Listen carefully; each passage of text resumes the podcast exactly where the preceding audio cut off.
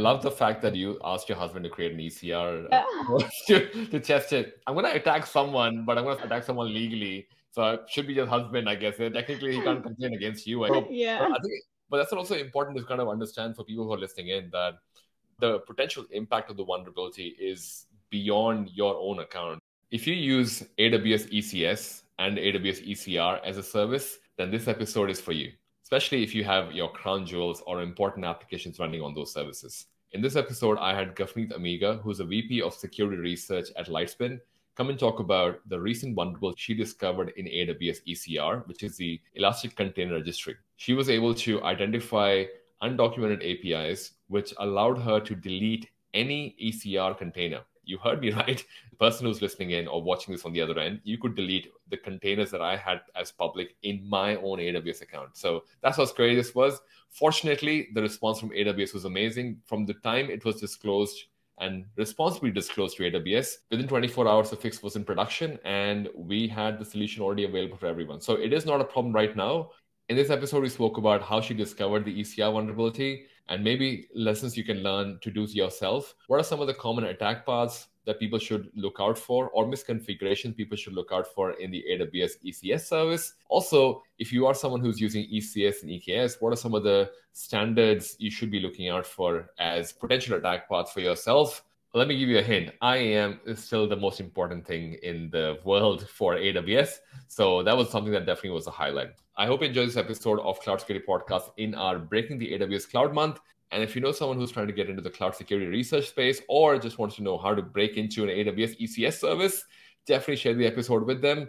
I really appreciate when you share your episode with your peers on LinkedIn, on other social medias. If you're watching or listening to us for the second or third time, I would definitely recommend following us on our social media on LinkedIn, YouTube for videos Apple, Spotify, Google Podcast, and other podcast platforms for our audio version. And if you're feeling generous enough as well, definitely leave us a review or rating on Spotify and iTunes. It really helps us find interesting guests that we can bring to you to talk about cloud security. So you can do your job of a cloud security person better or find an interesting angle to get that next cloud security job. I hope you enjoyed this episode. I will see you in the next episode. Take care. Peace. When you're developing an app, security might be treated as an afterthought. With functionality requirements and tight deadlines, it's easy to accidentally write vulnerable code or use a vulnerable dependency. But Snyk can help you secure your code in real time, so you don't need to slow down to build securely. Develop fast, stay secure. Good developer. Snyk. Hey, Gafnit, how are you? Hey, hey, Shish. Thank you for having me. Not a problem. Thanks for coming in good time to start. We're talking about AWS ECS as well. But before we go into it, if you could just briefly introduce yourself and how did you get into the whole uh, cloud security space? Sure. Well, so my initial background is actually from networking. And then I moved to application security uh, because after observing what people are doing and how they attack, I thought, like, well, I want to do it. And while I was doing a lot of application security research and, and design reviews and pen tests, it was really a mix of work. I realized how much I tend to get things that are related to cloud. Like eventually, you found the vulnerability, you found an SSRF, an RCE, and you got into a cloud workload. And so, well, what's next? What is this cloud? Everyone is using cloud. And right before COVID, I started to take it as a project to get deep into the cloud because before that, all I knew is more about uh, EC or EC2 and S3, but not like to, to know deep about the cloud and what are the main and the deep architectures of the services.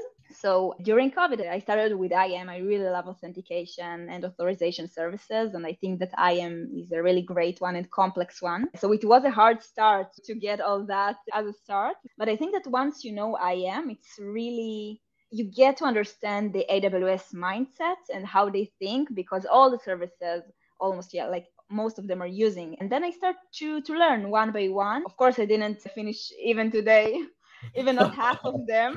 But yeah, but uh, really fell in love with cloud security. Like it's an endless zone. It's I feel it, it's like to still keep doing the application mindset, but yep, in a yep. huge scale.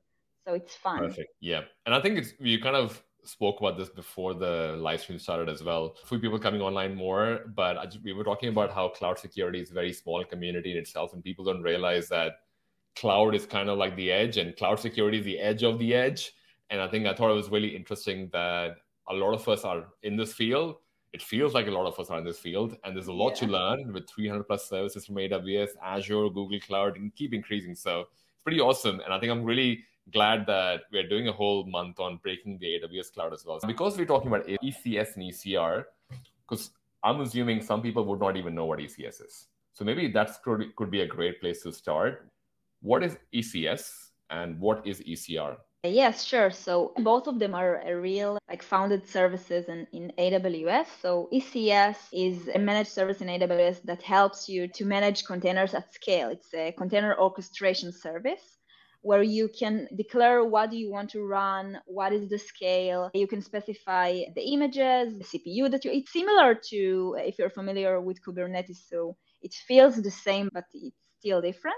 Mm. And you can attach the role that you wish to, to provide to those containers that are going to run. And if, for example, if you want your tasks to communicate with other services in AWS, so this is how you do it. You provide them the credentials by attaching an IAM role.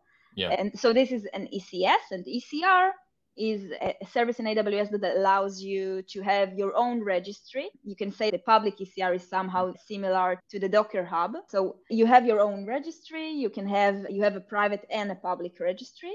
And there you can create your own repos to store there your images where you can freely pull and push them. Of course, that you can enforce authentication and authorization, but the public registry is uh, exactly for the case where you don't want, where you want to to provide a public image where everyone want to let's say for example that you have an agent that you wish everyone to freely use so you can push it to to to a public repository and yeah. anyone even without having an aws credentials or an account can pull the image and use it right and that's kind of where i think the conversation becomes even more interesting with ecr specifically so if i got that right it's basically for people who are using containers, the registry is where you store your operating system for the container or container OS. And ECS is that container registry where all the operating system is. And ECS is the service which talks to ECR to build your application or container application in a managed AWS. Did I summarize that correctly? Well, so you can put more things that are not just an OS in the ECR. You can create the applications themselves that when you run, the moment you run, the application is actually running. So you can specify when you declare what is the spec for the task in ECS, you can put the address for an image that's which is stored in ECR. And then the moment the container is up, the used image for running the container will be the image that is stored in the ECR, if that makes sense. Kind of does. And I think I've got a question which I was going to ask, but someone has already asked. We need to ask a question Is ECS and EKS both Kubernetes orchestration engine? Yeah, they both they are container orchestration. That's exactly what what they are. Awesome. Yeah. There you go. Well, you've answered the question as well. Thanks for, thanks for that question, Winnie. Okay, so now since we've defined ECR and ECS, and ECR seems to be a lot more than a registry to what you said, it could be an application as well. How do normally people use it? Like, I think sounds like there's a lot of things in there. What are some of the common use cases that you've heard of or seen people use ECS and ECR combination? Well, so ECR is the place where you host your images. Uh, mm-hmm. So it's basically can be for for anything. The moment you have the image that you want to use this can be a private image. So for example today i think that most of the companies are uh, building their application as an images and store them in their registries. And then the moment pipeline is running and you want to deploy your application so the images are being pulled from those registries. So for, for sensitive parts, of course, of the application, the one that is the, the secret of the company, they will not be public. They will stay in a private and authenticated registries. But for things that you wish to use, so then you can put it in a public registry.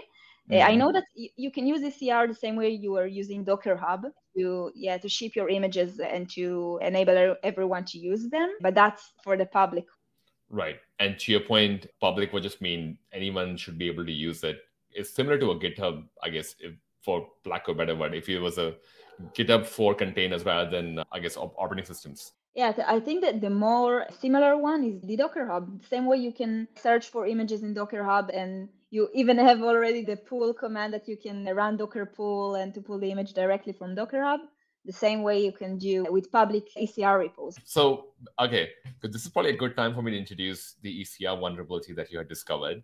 Could you walk us through what was it first, and then we can go into the thinking process? Sure. So yeah, I started to dig in ECR, uh, specifically in the ECR uh, gallery, public gallery, mm-hmm. because uh, I wanted to have another enrichment for uh, Lightspin Recon tool, which is our attack surface discovery tool. Yeah. And then I, I saw that all public repositories are being published in the uh, ECR public gallery. Mm-hmm. So I want to understand well how can I like to correlate between the name of the search domain and the repositories that this domain might have the public gallery. Mm-hmm. And then I saw, and of course, everything that I do in, in my life is going through burp. So then I saw in the request the suffix of the internal.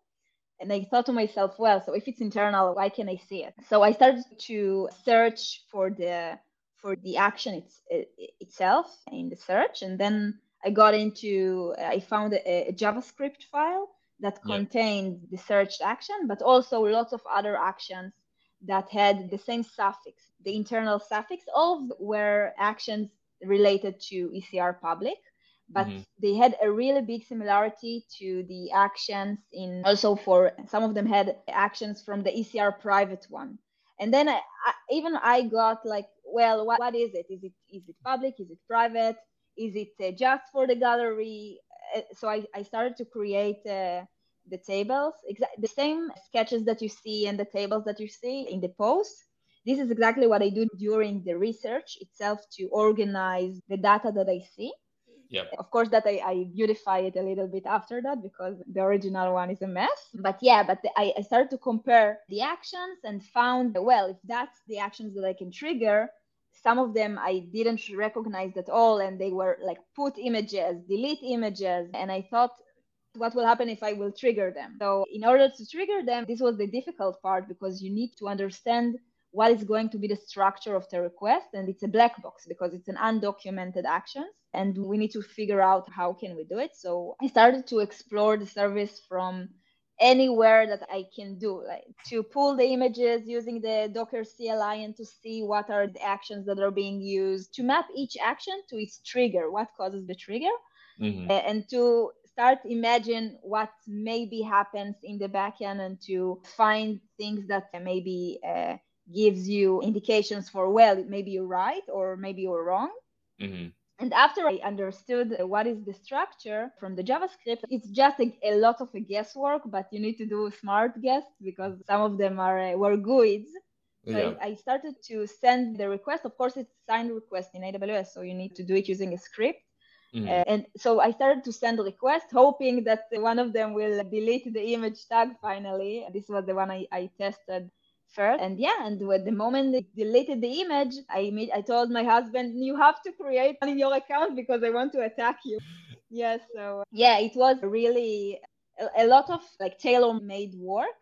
Yeah, yeah. But uh, yeah, but that was the the finding. So the impact of the finding, if I wasn't clear during the explanation, is that it's activating those undocumented APIs an attacker could put any image he wishes in any one of the public ECR registries to update ones, to delete images from any public ECR registry. It's a really high or critical severity issue because, you know, imagine existing pipelines that using uh, images from ECR and they will keep pull to pull the image and use it as they usually and always do. And I hope that companies use validations and inspecting the content of the images to be sure it's not malicious, but an attacker could infect images, even in accounts that are verified by AWS, and to actually spread to a lot of workloads. It doesn't matter if it's local cloud environments, Kubernetes environments,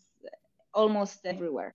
Awesome. I love the fact that you asked your husband to create an ECR to, to test it. I'm going to attack someone, but I'm going to some, attack someone legally. So it should be your husband, I guess. Technically, he can't complain against you. yeah. But, think, but that's also important to kind of understand for people who are listening in that the potential impact of the vulnerability is beyond your own account. You know how people have that assumption that oh, account is an AWS account is my highest level of segregation, and Gafnit's AWS account I can't access. She can't access my AWS account until I actually tell it. But now we are entering a space where we are allowing access to public resources, and it basically by finding out those undocumented APIs, you were able to identify, hey, I can put and delete containers if I want to in an ECR.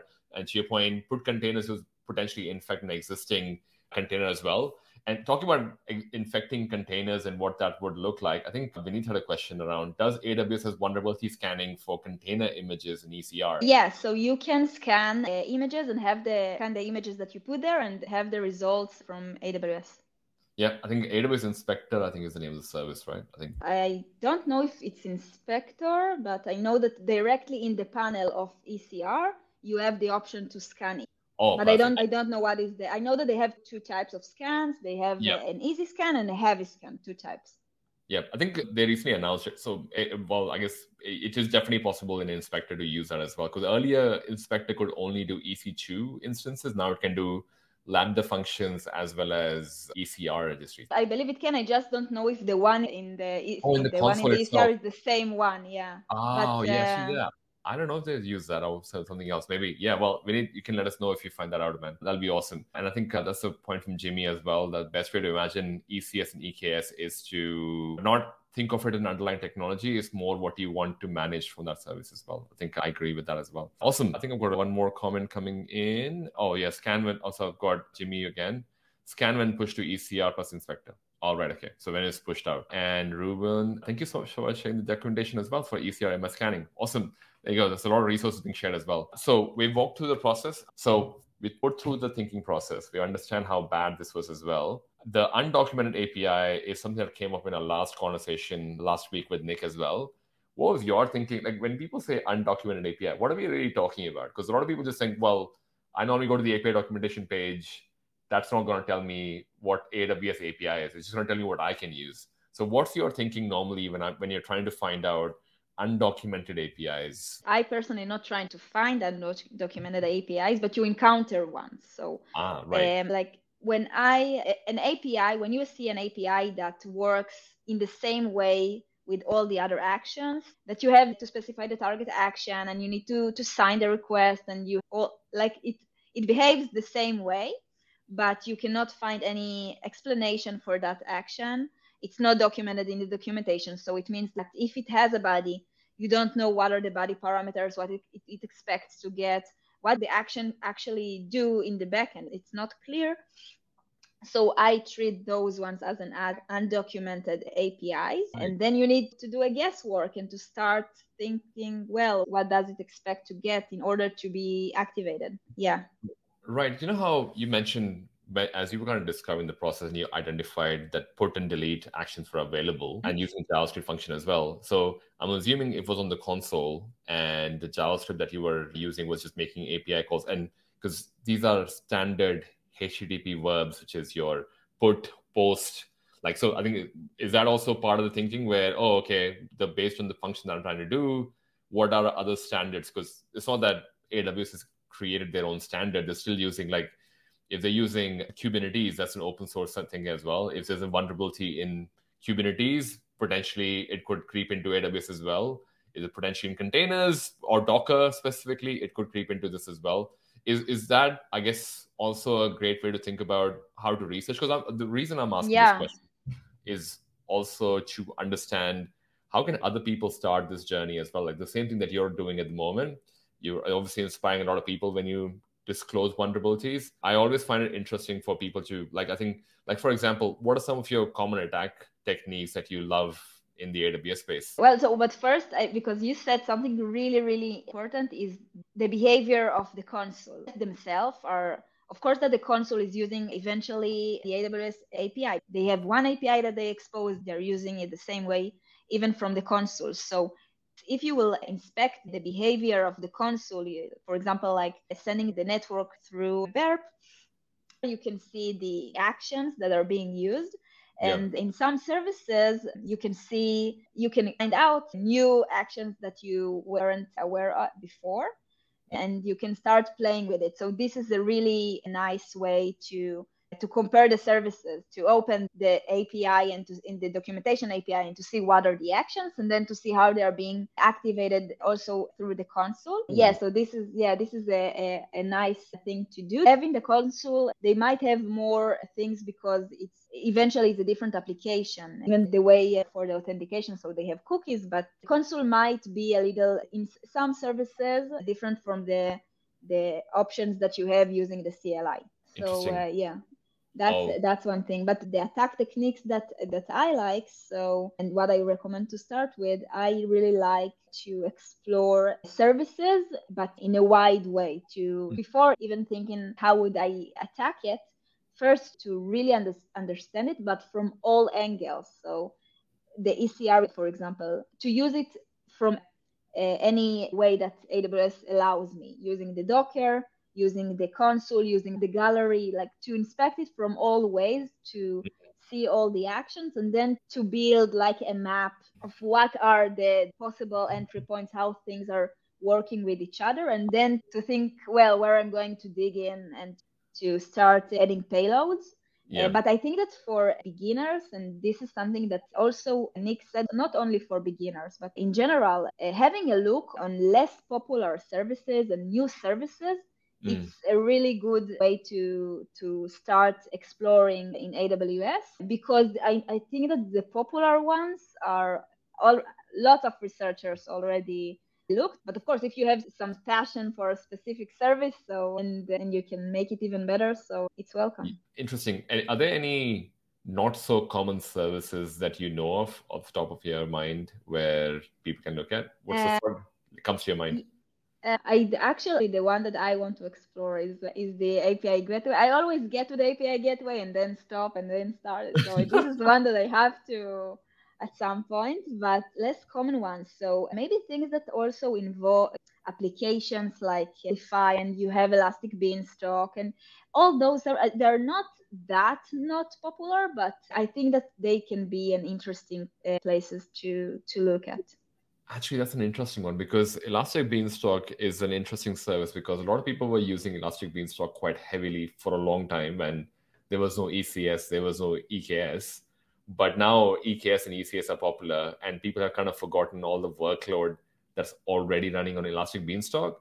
And I don't know how many people are upgrading the Elastic Beanstalk as well. So that would be really interesting if people identify applications that are potentially running an older version of Elastic Beanstalks as well. So I kind of like the Elastic Beanstalk example.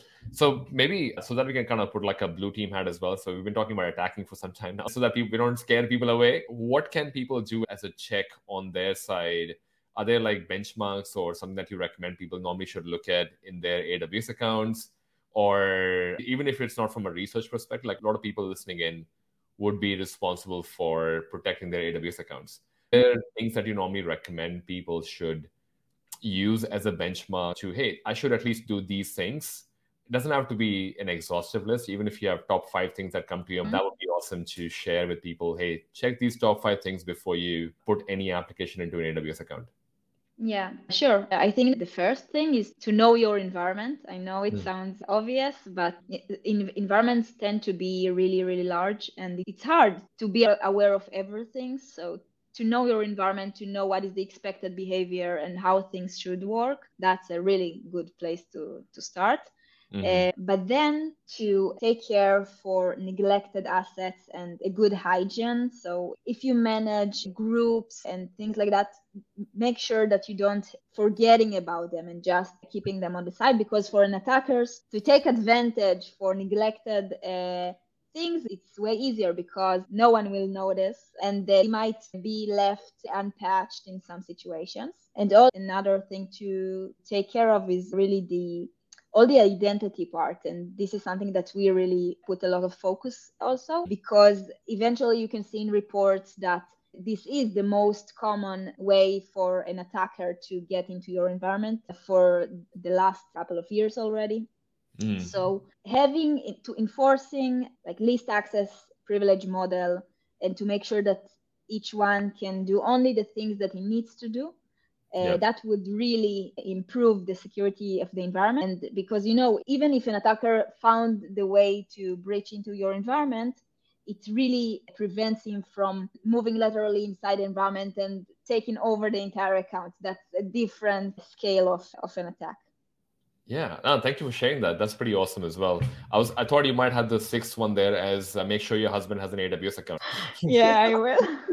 That's important. That's important. Yeah, make your husband or wife or partner have an AWS account. It's probably the most important. For testing, ask them, ask them to attack you. Come in a while. Definitely for testing purposes only. So, okay, I think that thanks for sharing the top five. What's your focus of cloud security research for 2023? Anything top of mind for you? Well, so these are the directions that I hope to to get into. First, maybe not to to be focused only on AWS because I have some unexplained always uh, getting into the AWS services uh, investigations, but to explore more in the about like networking services, proxying behavior related to services Mm-hmm. Uh, yeah, this is things that I wish to do this year. Yeah, that's that that's the plan. Awesome. And uh, for people who are probably tuning in, wanting to learn more about cloud security research as well, I think the best way to explain it is how common is it for people to get attacked by a really sophisticated vulnerability? You know, I think what you've discovered with ECR, that's been resolved, and it gets resolved with everyone, and you got the credit from AWS for that as well is it quite common? Because a lot of people ask the question of, hey, I don't know if AWS or I can trust AWS. Is it quite common for AWS vulnerabilities to be discovered? Or it's like, I think in your experience of working in the cloud security space, yes, it gets discovered, but it's still far and few. It's not that we are finding vulnerabilities every month. It's just like, oh, one today, and I don't know, one was six months ago or one year ago, but they get all get resolved. So should people not trust AWS? I guess that's another question that people might ask. Of course, the answer is people should trust AWS, and there is a lot of good more than bad in having your environment managed. And I can tell that the time to fix in production this time was amazing. It was in less than 24 hours it's really, really I, I, I personally didn't experience such a, a, quick from the moment i submitted to the moment it was in production. It was really amazing work by the aws security outreach team and also the the ecr team that fixed the issue. Yeah yeah. Um, yeah but the moment your environment is managed so you have automatically all the patches for even known cves and issues that they are doing most of the work yeah. But still, you need to keep, you know, the shared responsibility model that we all have. You have the areas where you need to take care of the security of your applications and to scan your images and to make sure that your pipeline is secure. That's the things that we need to do. I don't know how common is that vulnerabilities are being discovered in AWS because I believe that there are some that we are not aware of, but I hope that more researchers that we will have in the cloud we are increasing the chances to find and to fix it before it's being used for bad intentions. And because I, it's kind of like the tail end of the interview for me to ask this question as well. What are some of the common misconfigurations in ECS or and even ECR for that matter that people should be aware of?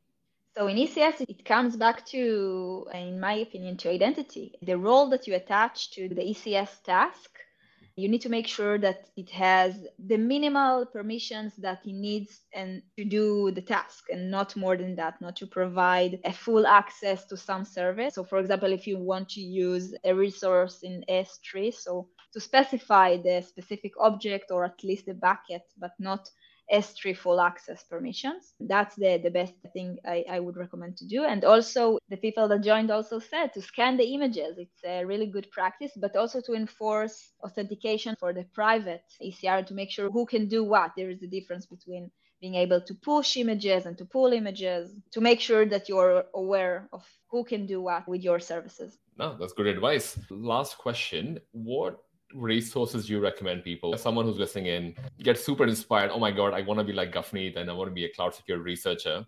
What do you recommend where they start? Are there any free labs or things that you've used in the past or you recommend to people that can be useful for them to become cloud security researchers themselves? I really recommend to start with knowing very good IAM, and the, the, the, this is a very core service to be sure that you know all the features that he had, the evaluation logic, because it's going to be used in so many other services.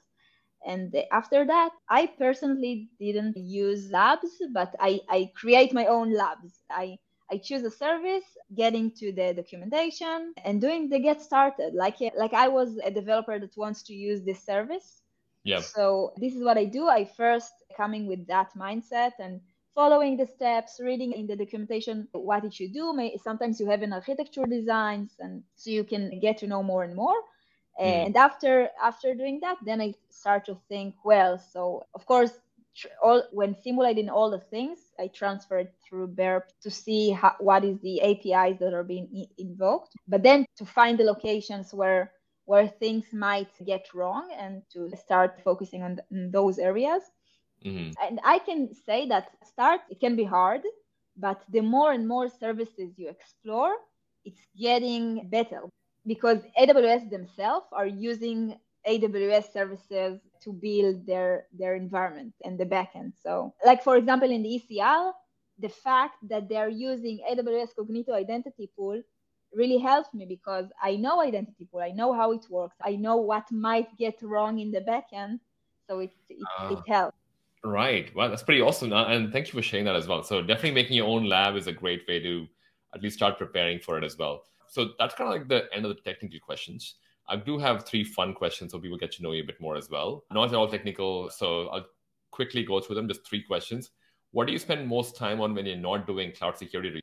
Wow, currently learning. Your husband's for... like AWS account? no, no.